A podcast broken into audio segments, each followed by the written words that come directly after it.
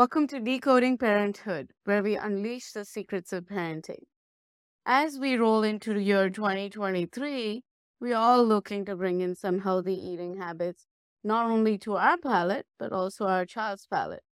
Today, we have Miss Jenny with us, who's also a licensed nutritionist, and we're going to talk about how we can introduce foods to our child's palate without throwing them off, you know, having a continuous balance, and also maybe introduce new palates to our own diet.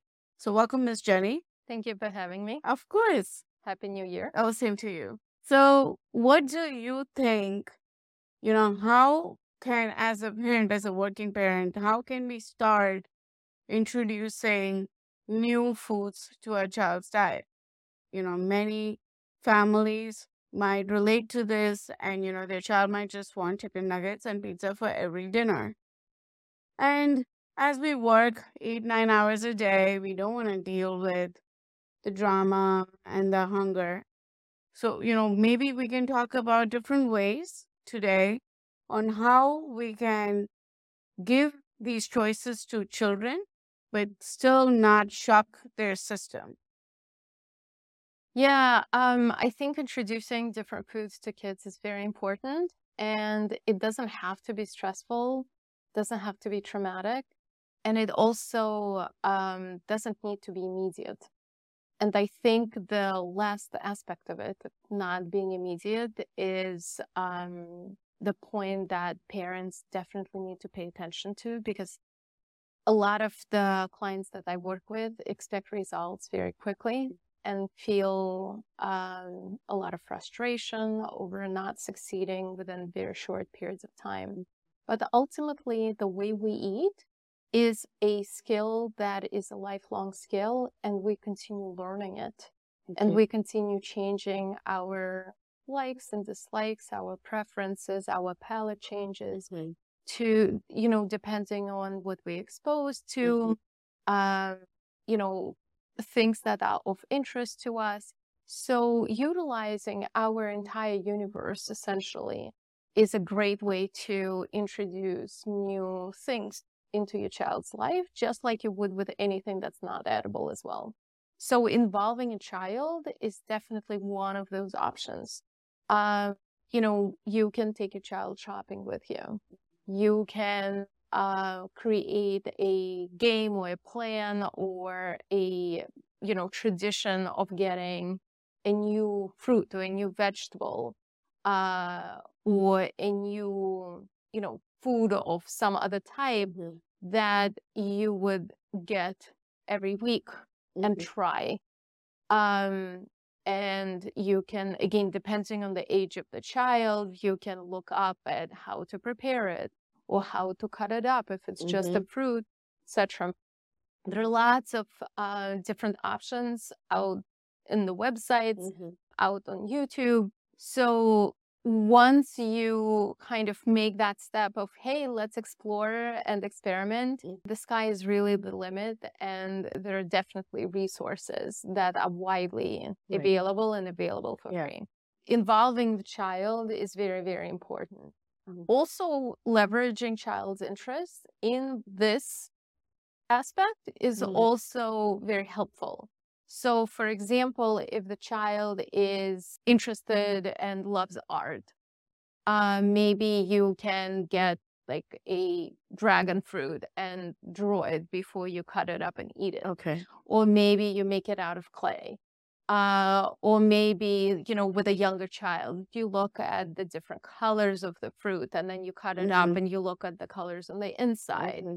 if you have a child who is interested in math they can mm-hmm. count up all the seeds of the dragon fruit so the, there are lots of ways to kind of build this almost like as an educational activity mm-hmm. that is just a part of your lifestyle for all the kids you know learning about where does this fruit come from you know, does it grow on a tree? Does it grow on the bush? Mm-hmm. Like all of those things are also going to be very important. Mm-hmm. And the involvement of child's interest and involving the child and kind of allowing child led uh, directive mm-hmm. to take place will also help with children being more open and less stressed about trying new foods. So what I invite you to, you know, do with kids is Mhm. actually, you know, be mindful of, you know, what are the types of foods that I eat and how can I make this more fun and at the same time more varied. Um, starting with familiar things Mhm. and expanding out within that familiar category Mhm. is actually one of the ways to make that process less stressful for a child if new things are stressful. So, for example, if the child is enjoying cauliflower, then you take that food and you go to the store and you look, look at that.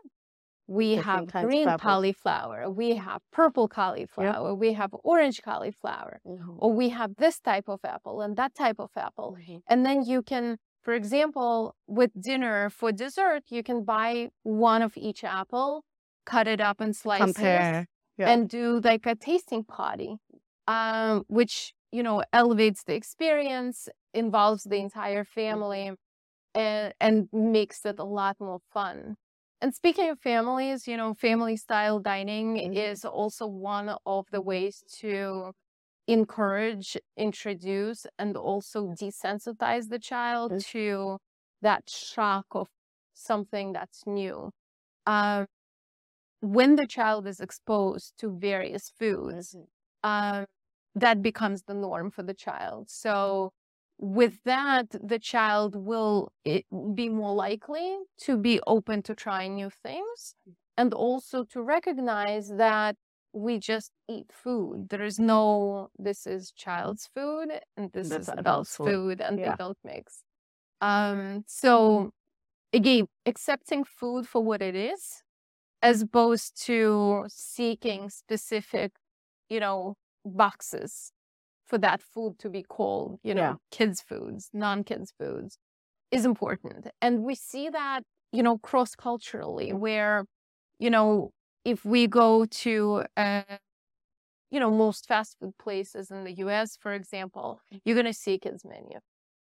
Um, if you go to a variety of ethnic restaurants, be it Mexican, Vietnamese, Korean, there is no such thing as a kids menu.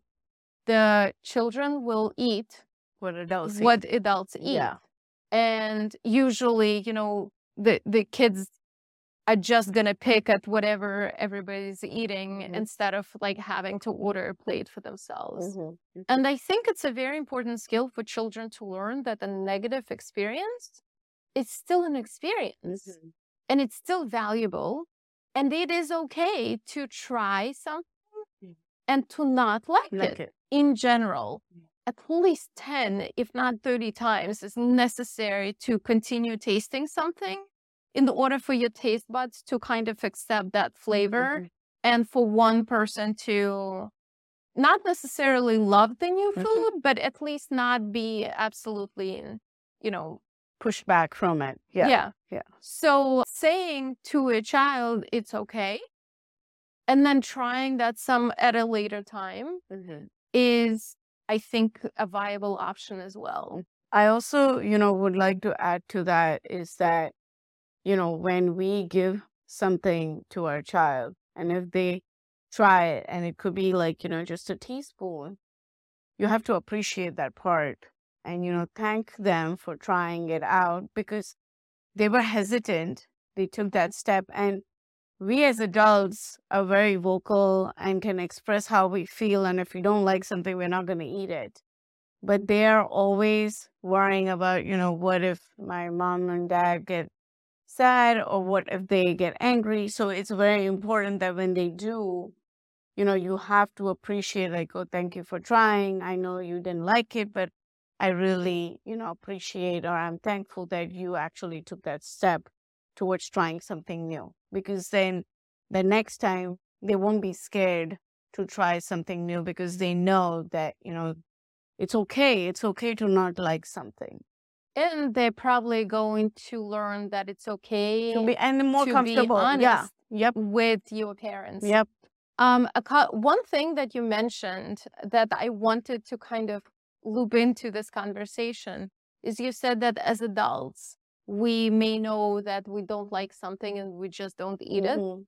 So, interestingly enough, our palates don't always match our children's palates.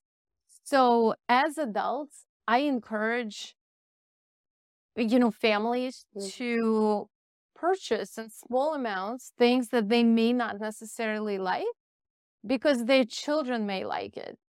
And just to give you a personal example, um, for the longest time, I absolutely could not stand the taste and the smell of celery.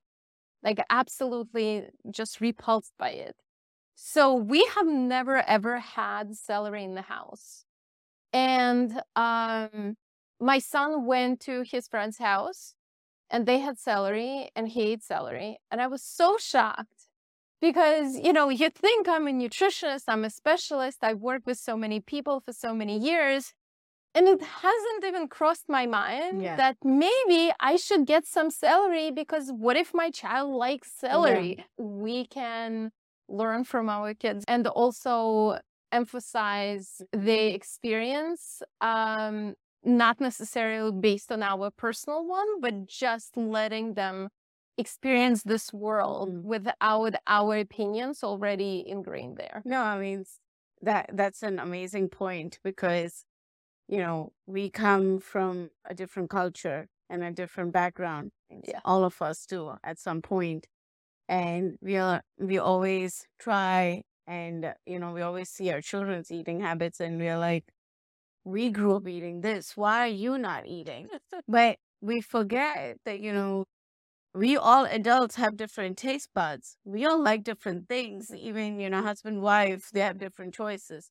And how can you expect a child to like everything you like because they also have their own personal choice? So, as you know, as we were talking about this and earlier, you brought up a great point about family style dining. So, family style dining is essentially the old traditional family meal. Okay. And that doesn't have to be dinner. It can be every meal. I mean, ideally, it would be every meal.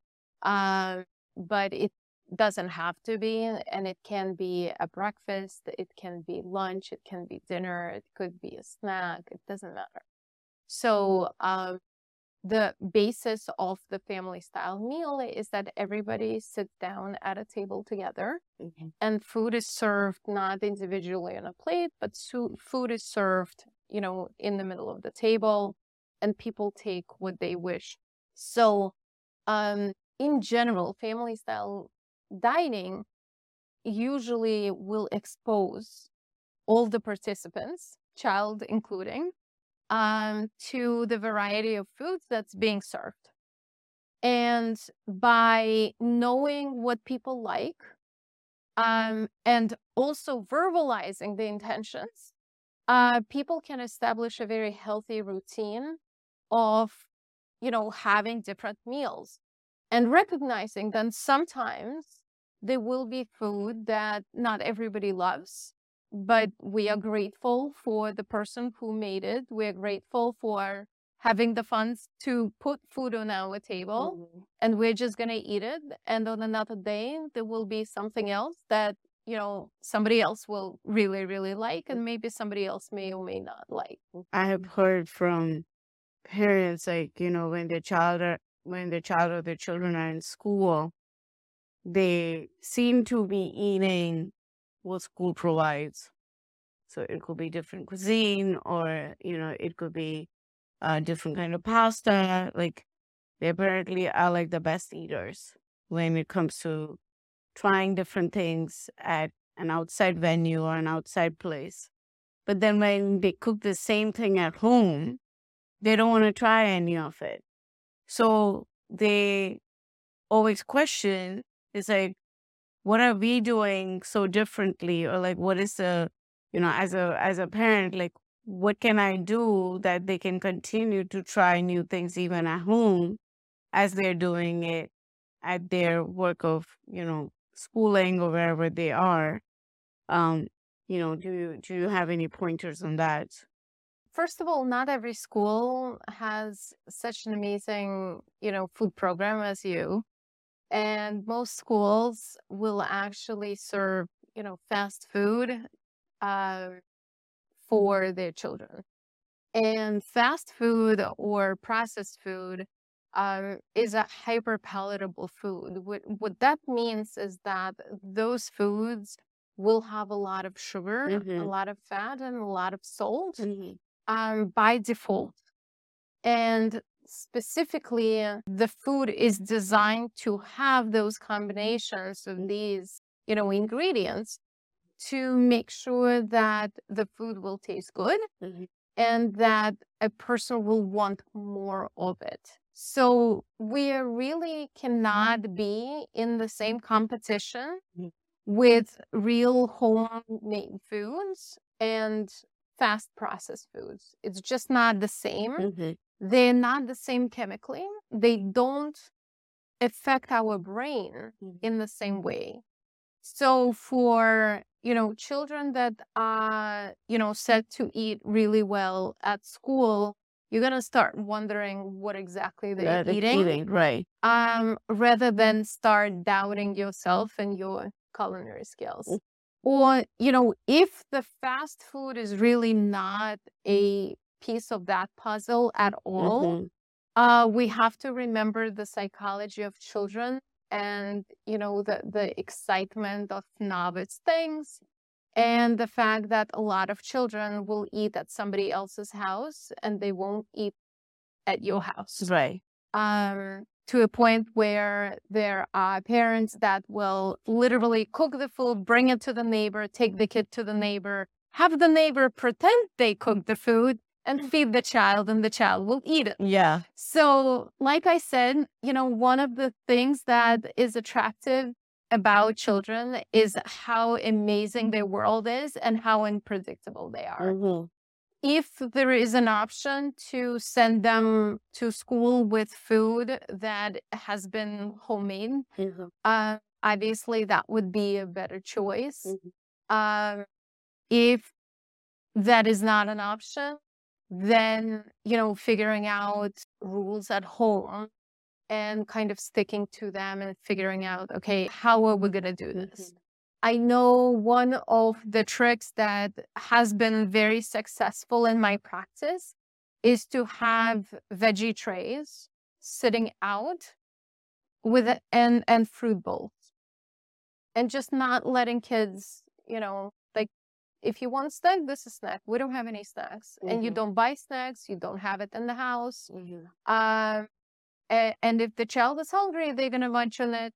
If they're not hungry and it's just you know rubbing their eyes, they're probably gonna reach for it as well. Mhm. So at the very least, you know that in addition to whatever the processed food that they have received at school, they will get some Nutrition nutrient-rich Yeah. foods uh, at the end of the in the form of various fruits and veggies. Mm. And again, you never know what mood your child is in at any particular day and time Yeah. and moment. Yeah. So my suggestion is to keep it interesting, keep those trays, you know, varied.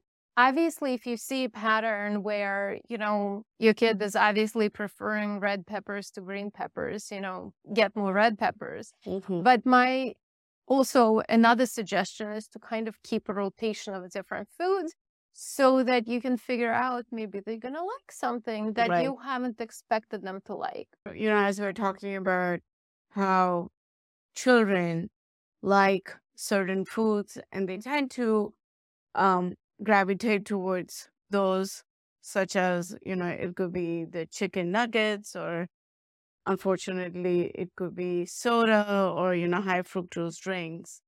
How can we, you know, still provide those?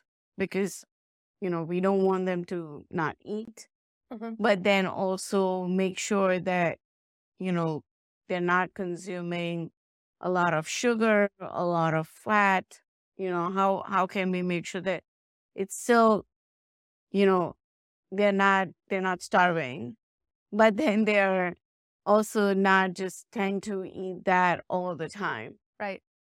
Great question. Um, I think first and foremost, we have to keep things in perspective and institute small baby steps that can be sustainable rather than trying to reach a, an unattainable goal. So, uh, you know, maybe start with just getting a better product first, better quality, uh, and then starting to train, you know, the palate to be accepting to less sugar, or less salt, etc. Mm-hmm. So your example with the soda, you know, if the child is drinking soda, there are ways to make your own soda. Like for example, you know, you can buy ginger ale with like Mhm. 45 grams of sugar, artificial sweeteners, or artificial colors, high fructose corn syrup, etc. So all the ingredients that you may not necessarily want in your child's diet. Mhm. Um, if you just take seltzer and you take honey and you take some fresh ginger and you grate it, or you boiled some ginger and you mix it with the seltzer, depending on how fizzy your child likes their drink, Mm-hmm. and mix the honey in, you're gonna get a gin- sweet gingery drink, which is gonna be a replacement to the ginger ale. Mm-hmm. Um, and what I would suggest is actually, again, involving the child and get it as sweet as they need it. So that at first, your first step that can be sustainable is for them to enjoy the replacement. Mm-hmm. Once you are set with that replacement, then slowly but surely you can maybe less, you know, add a little bit less of the honey. And next time you make it, you add just a little tiny bit less. Yeah. And I'm talking, you know, maybe quarter teaspoon less or a half a teaspoon less. yeah. So it's a very gradual, slow change, Mhm. but that will allow the taste buds to adjust, redevelop, and for your child not necessarily have that very overt Yeah. negative response to the changes. Same thing with, you know, your example with chicken nuggets. Um, get good quality organic chicken. Mhm. Make the breading. Buy good quality oil Mhm. and do deep fry chicken nuggets in the oil. But you know what every Kind single of oil ingredient you used. Yeah. Yes. Yeah. Yes. So that way you are finding that compromise between your child that has very restricted eating patterns Mhm. and at the same time really taking small steps to improve the quality of their intake Mhm. and also getting them involved in the food prep and showing that food comes from making it versus from the Buying box. it. Yeah. Buying it. Another way to enhance nutrient quality of foods Mhm. for children with very limited palates Mhm. is to actually mix things in and hide them in. So, for example, um, they're, you know, let's say they love mac and cheese, and we just talked about a box, right? Mhm. Uh, there are cauliflower based mac and cheeses. You know, you can try that. If they like spaghetti and meatballs, for example, you know, you can start with putting a little bit of vegetables in the ground meat for the meatballs. Mhm. Um, so and slowly again dilute, dilute the meat Mhm. with the veggies, Mm. so they're still getting the flavor, uh, the texture, but they're also getting the veggies. I couldn't agree less. You know, it's it's so important, as you mentioned, like you're not alone, and it's not a personal attack. So, you know, yes, we all work and we want to create this, you know, nutritious, healthy meal for our child, and if they don't eat, we take it personally because we are like, oh, Because we put our heart and soul we into put our it. heart and yeah? soul, but the child doesn't. You know, they care that you put your heart and soul in, but you know, when we go somewhere or when you go to a restaurant and there's a dish that you ordered, and if you don't like it, you don't want to eat it. Yeah. So how is that okay? And it's not okay for them to dislike what you made, right? So, you know, let's let's take these points. Let's create an amazing palate for our children, but you know, don't give up because there's always going to be a learning point at every single thing that you try. And this is just one of them. So thank you, Miss Jenny, for telling us so many, you know, insights about how to increase your child's palate, how you can involve them in cooking, how you can involve them in meal planning, right? They're just children for us, but they are also equally responsible. Um, and they like responsibility. So let's involve them and let's make, you know, them a part of the change that you want to bring. So thank you so much for your time. We appreciate you having here. My pleasure. Thank you so Thank much you. for having me. Of course, thank you. Until next time.